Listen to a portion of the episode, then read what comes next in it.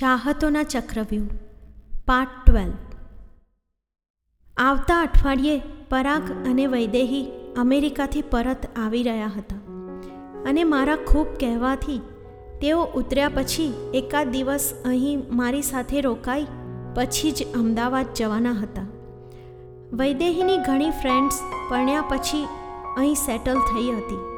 તેથી તેણે તેઓને મળીને દિવસ પસાર કરવાનું નક્કી કર્યું હતું. આ સિવાય તેને આર્ટ ગેલેરી પણ જોવી હતી. પરંતુ હું અને પરાગ ફક્ત એકબીજા સાથે દિવસ ગાળવાના હતા. આ માટે મેં ઘણા સમય પહેલાંથી જ રમણીકભાઈ પાસેથી રજાની મંજૂરી મેળવી લીધી હતી. ઘણા સમય પછી મારો મિત્ર પાછો મને મળી રહ્યો હતો. હું એના આવવાના સમાચાર જાણ્યા પછી ખૂબ આનંદિત હતો. વહેલી સવારે પાંચ વાગે એ બંને એરપોર્ટ પર ઉતરવાના હતા. હું તેમને રિસીવ કરવા ખૂબ વહેલો એરપોર્ટ પર પહોંચી ગયો હતો. થોડી ઘણી રાહ જોયા પછી બંને મને દૂરથી આવતા દેખાયા. મને જોઈને પરાગે બૂમ પાડી. એ નીલ દેસાઈ. તે જ્યારે ખૂબ ઉત્સાહમાં હોય ત્યારે મને પૂરા નામથી સંબોધતો. હું પણ આજે ખૂબ ખુશ અને પૂરા જોશમાં હતો. દોડીને એને ભેટી પડ્યો. અમે બંને ક્યાંય સુધી એકબીજાને વારંવાર ભેટ્યા. અમે બંને બીજા યાત્રીઓની પરવા કર્યા વિના રસ્તા વચ્ચે ઊભા રહી ગયા હતા. વૈદેહીએ બૂમ જેવા અવાજે અમને રોક્યા. એ, છૂટા પડો તમે બંને હવે. અહીં સાથે જ છો. અરે ભાભી, આજે તો તમારું કંઈ જ સાંભળવામાં નહીં આવે. ભલે પરાગ તમારો ફિયાન્સે હોય, પણ મારો તો જીગરજાન મિત્ર છે અને પૂરા દોઢ વર્ષ પછી હું એને મળી રહ્યો છું. તમારી પણ આજે પરવા નહીં કરું. પરાગ પણ મારી સાથે સંમત હતો. એણે પણ સૂર પુરાવ્યો. હા, આજે કોઈ જ વાત સાંભળવામાં નહીં આવે, મેડમ. આવનારા બે દિવસ હું તમને બિલકુલ ઓળખવાનો નથી. બસ ને? મિત્ર મળી ગયો તો હવે પ્રેમિકાની જરૂર નથી. હું પણ તમને નથી ઓળખતી. પરંતુ સામાન ટેક્સી સુધી પહોંચાડી ઘરે પહોંચવાની વ્યવસ્થા કરશો? આટલી લાંબી મુસાફરી પછી હવે મારામાં બેગો ઉંચકવાની તાકાત નથી? અરે, ગુલામો હાજર જ છે. અમે બંને સાથે બોલી પડ્યા. અને કંઈક યાદ આવ્યું હોય, એમ એકબીજા સામે જોયું. અને તરત જ બધી બેગો અને સામાન લઈ ટેક્સી સુધી પહોંચી ગયા.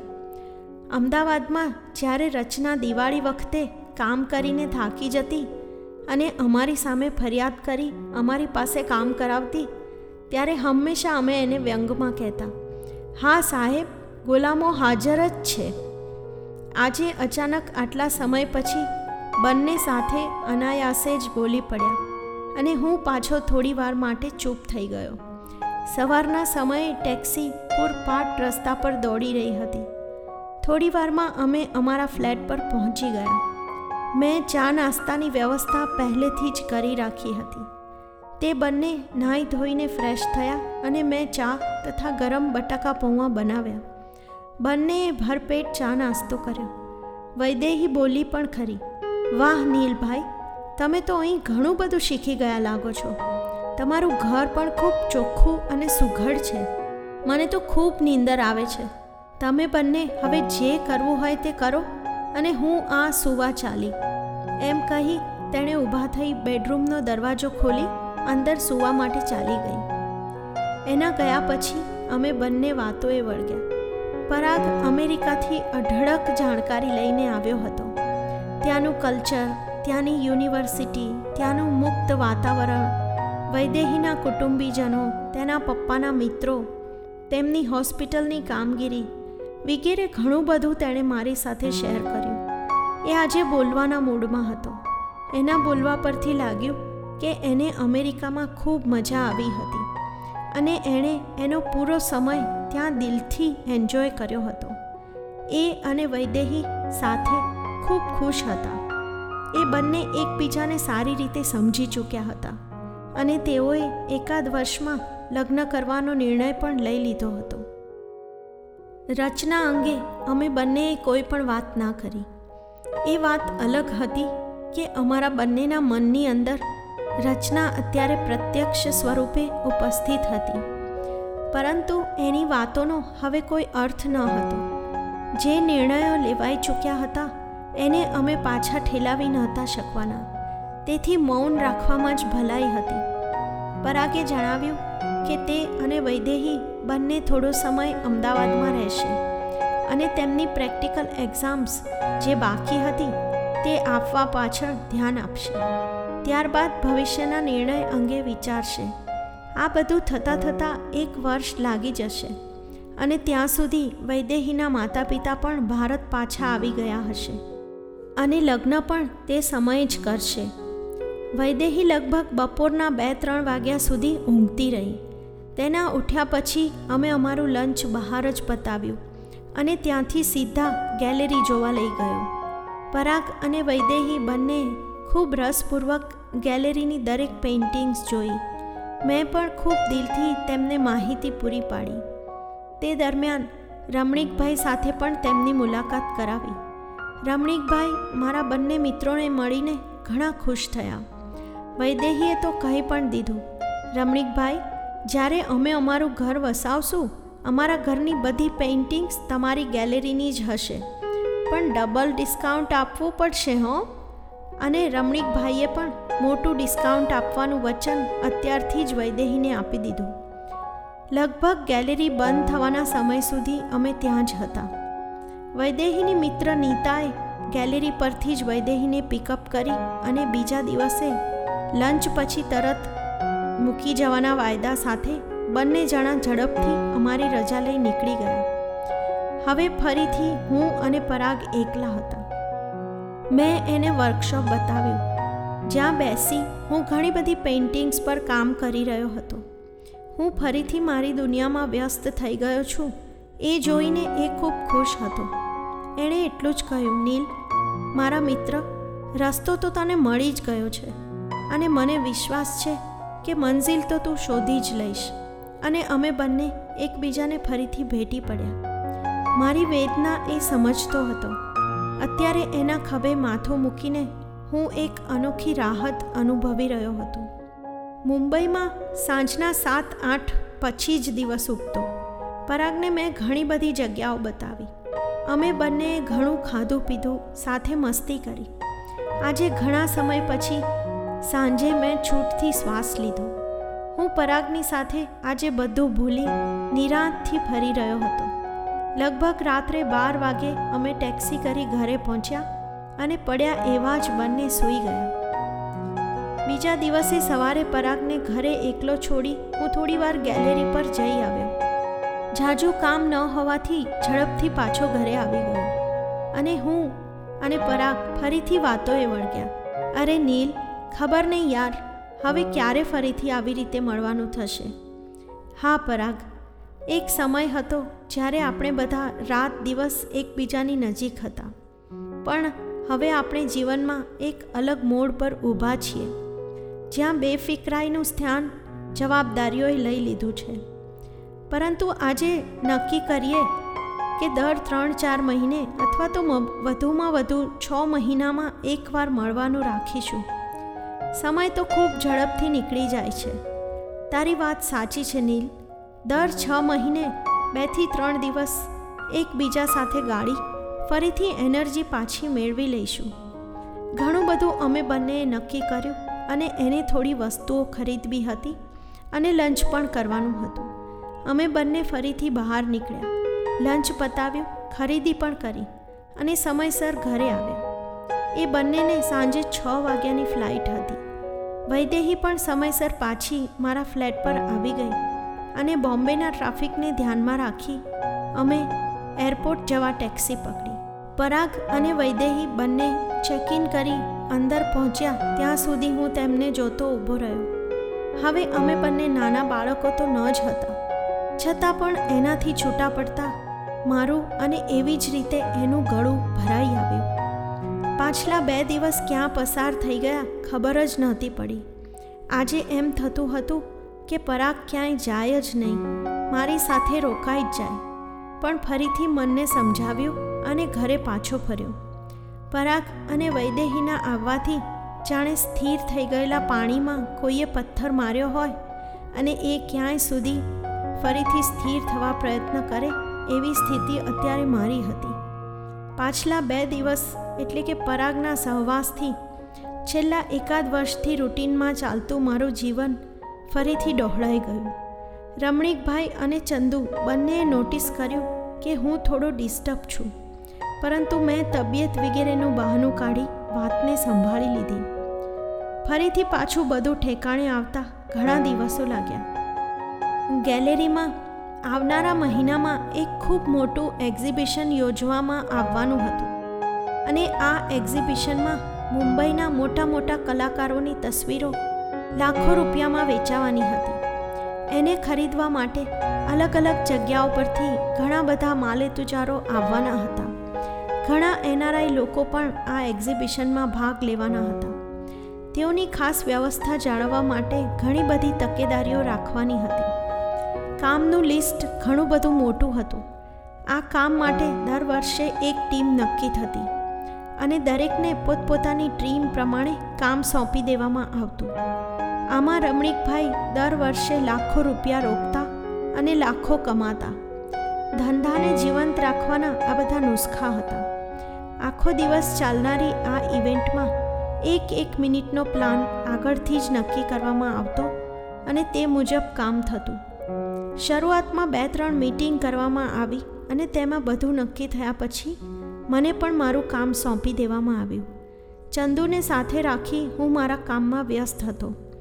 ઘણીવાર ઓવરટાઈમ પણ કરવો પડતો, પરંતુ હું તેના માટે તૈયાર હતો અને એમાં પૈસા પણ સારા મળવાના હતા. અમદાવાદમાં મમ્મીનું કામકાજ સારું ચાલી રહ્યું હતું. લગભગ દર વીકે શનિવાર અથવા રવિવારે હું તેને ફોન કરતો અને એની સાથે નિરાંતથી વાતો કરતો. આજે હું મારા નિયમ મુજબ મમ્મીને ફોન કરવા ગયો. ઘરે ખૂબ રીંગો વાગી પણ કોઈએ ફોન લીધો નહીં. મેં તો રાત્રે મોડો ફોન કર્યો હતો. આટલી મોડી રાત્રે મમ્મી ક્યાં ગઈ હશે? વિકીરે ઘણા બધા વિચારો આવી ગયા. આટલો મોડો પરાગના ઘરે ફોન કરી હું તેમને તકલીફ આપવા નહોતો માગતો. તેથી સવારે ફરીથી ફોન કરવાનો નિર્ણય કરી સૂઈ ગયો. પરંતુ રાત્રે પણ મને નિરાતથી ઊંઘ આવી નહીં. સવારે પણ વહેલો જાગી અને મમ્મીને ફોન કર્યો. સામેથી જેવો મમ્મીએ ફોન ઉપાડ્યો, મારા જીવમાં જીવ આવ્યો. અને ફોન પર જ મમ્મી ઉપર ગુસ્સો કરી બેઠો. ક્યાં હતી તું રાત્રે? મેં કેટલા ફોન કર્યા? કેટલી ચિંતા થતી હતી મને? આખી રાત ઊંઘ પણ ન આવી.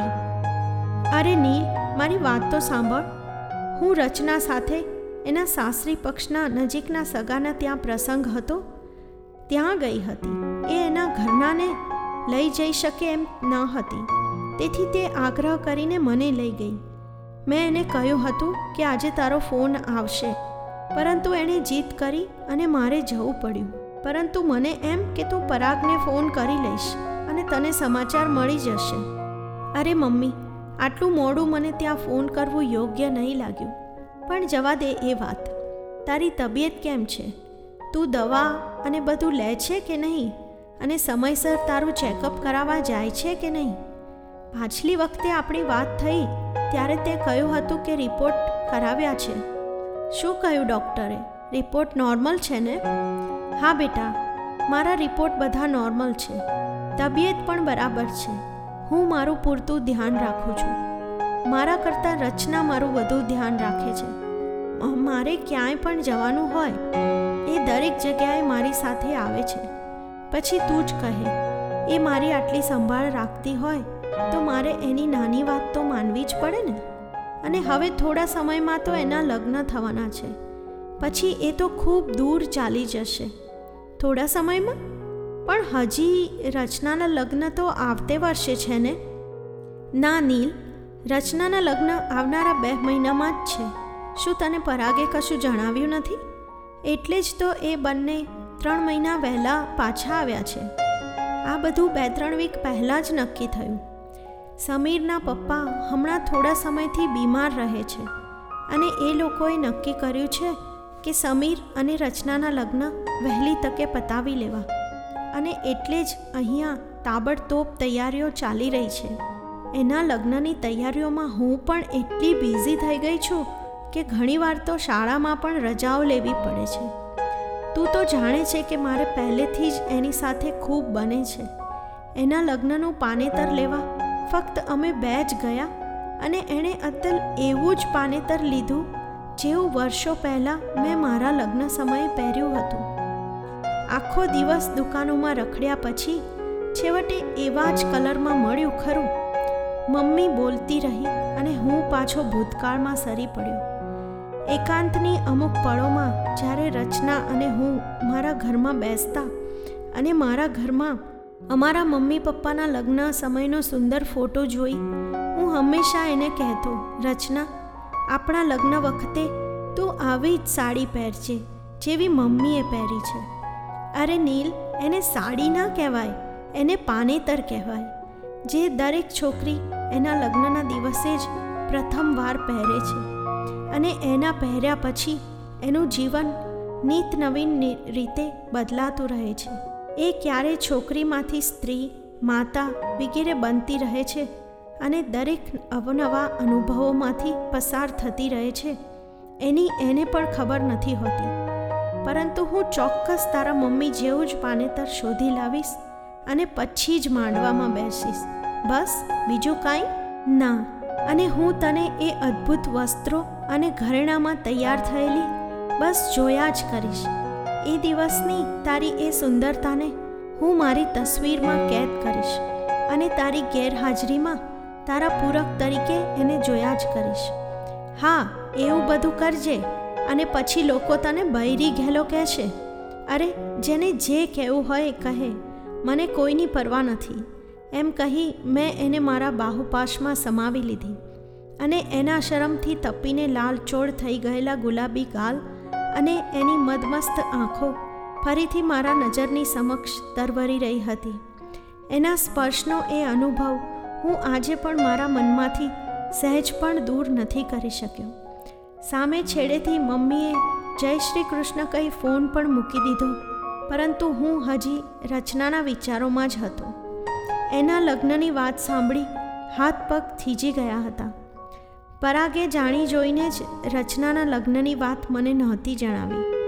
એ ગમે તેમ તોય રચનાનો મોટો ભાઈ છે. જે બનવાનું હતું એ બની ગયું. હવે રચનાનું લગ્ન શાંતિથી પતી જાય અને એ એના ઘરે સુખી હોય એવું જ એ ઈચ્છતો હોય. તેથી તેણે તે વાત મને નહીં કરી. પરંતુ હું પણ રચનાની ખુશી જ ઈચ્છું છું. મારા કારણે એને કોઈ પણ જાતની તકલીફ પડે એવું ક્યારેય નહીં થવા દઉં રચનાનું નામ મારા શ્વાસ સાથે હંમેશા ધબકતું રહેશે, કારણ કે એ રોકવું મારા હાથમાં નથી. પરંતુ મારા મુખ સુધી કદી નહીં આવે. એ હંમેશા મારા મિત્રની બહેન અને મારી પણ મિત્ર જ રહેશે. હું મારા મનને સમજાવતો ગયો અને એક સુંદર પેઇન્ટિંગ બનાવવાની પ્રેરણા સાથે મનને મક્કમ કરી વસ્તુઓ ખરીદવા બજાર તરફ વળી ગયો.